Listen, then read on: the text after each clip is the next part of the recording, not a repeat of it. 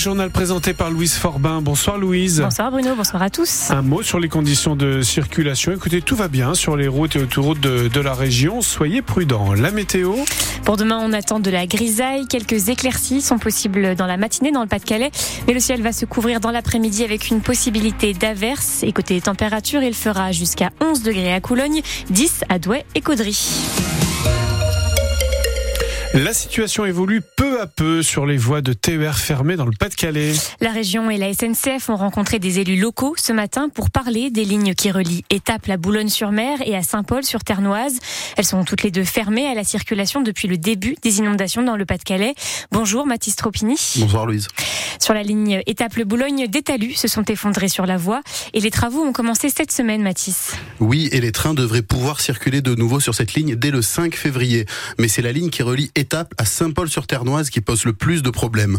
Pendant les inondations, l'eau s'est frayée un chemin à travers les voies et a abîmé le ballast, c'est-à-dire le lit de pierre sous la voie. Conséquence, les rails ne reposent plus sur rien. Il y a 50 cm de vide en dessous, impossible pour un train de passer et pas de réouverture prévue avant au moins le mois d'avril 2024. Alors en attendant, la SNCF a mis en place une quarantaine de bus de substitution pour assurer les trajets. Objectif affiché, proposer un service quasiment normal pendant les fêtes de fin d'année. On le sait, c'est une période de grande affluence. Alors en plus des bus de remplacement, la SNCF prévoit une augmentation du nombre de TER sur les autres lignes du département. D'après les chiffres de la région, au moins 80% des places habituelles devraient être disponibles au moment des fêtes. Un moindre mal. Un nouveau point de situation devrait avoir lieu avec la SNCF en janvier. Un grand coup de filet contre la pédocriminalité a eu lieu cette semaine. 80 personnes ont été interpellées en France. Elles sont soupçonnées d'avoir partagé des vidéos et des photos à caractère pédopornographique.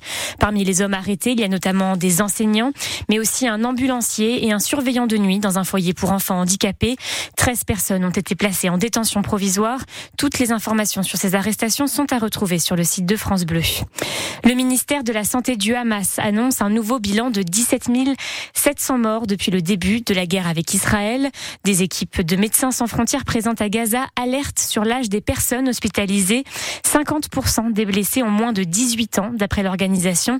Le point sur la situation est à retrouver sur le site de France Bleu. Les promesses de dons affluent pour le Téléthon.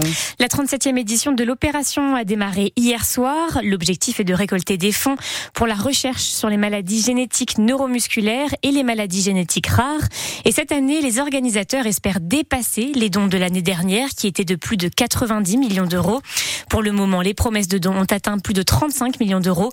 Une somme qui ravit le parrain de cette édition, le chanteur Vianney. Ça peut pas être une meilleure nouvelle. Je crois qu'on est les yeux rivés, nous, de toute façon, sur le compteur. On a toujours l'impression que c'est timide et en fait, les gens se rappellent qu'ils sont des empathiques, des généreux. C'est ça, le peuple de France. Donc c'est ce qui est en train de se passer. Bien sûr que c'est pas fini. Je vais même dire que ça se joue tellement sur un court laps de temps que chaque minute, chaque seconde compte, chaque don compte. Donc voilà, il y en a peut-être qui nous écoutent, qui n'ont jamais encore donné pour le Téléthon. Et c'est pas grave, on commence tous avec une première fois. Il y a des gens très fidèles, mais il y a aussi ceux qui l'ont jamais encore fait. Et ils peuvent commencer petits s'ils le sentent. Et puis on verra pour la suite. Mais je crois que chacun peut ambitionner aujourd'hui de donner parce que le temps est compté. Et pour faire un don, il suffit d'appeler le 3637. La Nuit des Arts fait son retour à Roubaix. Ce soir, de 18h à 23h, 50 lieux ouvrent leurs portes gratuitement au public. Des musées, mais aussi des galeries, des commerces, pour profiter de l'art sous toutes ses formes. Pour cette 25e édition, les œuvres de 450 artistes sont exposées. Calais a marqué un premier but contre Caen. C'est le 8e tour de la Coupe de France de football. Le match a commencé il y a un peu plus d'une heure, à 17h. Et à la mi-temps, Calais dominait Caen 1-0. Division sépare les deux équipes. Calais espère se qualifier pour les 32e de finale. Et cet après-midi, déception pour Dunkerque qui a été éliminé au tir au but par Reims. Le score était de 1-1 à la fin du temps réglementaire et des prolongations. Le club de Ligue 2 faisait son entrée en Coupe de France. Et une première qualification tout de même pour un club nordiste. Fény-Aulnois a battu 8 en cours, 3-2. Et le club de Saint-Omer vient de commencer son match contre Épinal. La rencontre a débuté à 18h. Et en basket ce soir en élite masculine, Gravelines affronte Strasbourg à 18h30 et en ligue féminine, Saint-Amand rencontrera Charnes et Bourgogne à 20h.